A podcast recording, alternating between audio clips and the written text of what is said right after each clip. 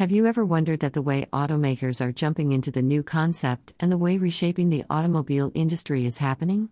Is there any demand for such vehicles across the European countries? As per a survey by PwC and Statista estimates, the rise is high in the demand of the autonomous vehicle on the road across the European countries.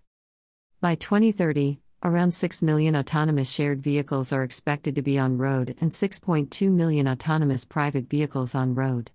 The demand is high and shows that in nine years, the European countries will be completely with different vehicle policies and more advanced vehicles will be on the road. So, how about the traditional way of traffic style and parking? Is it going to be the same or will there be any altercations of navigating such routes?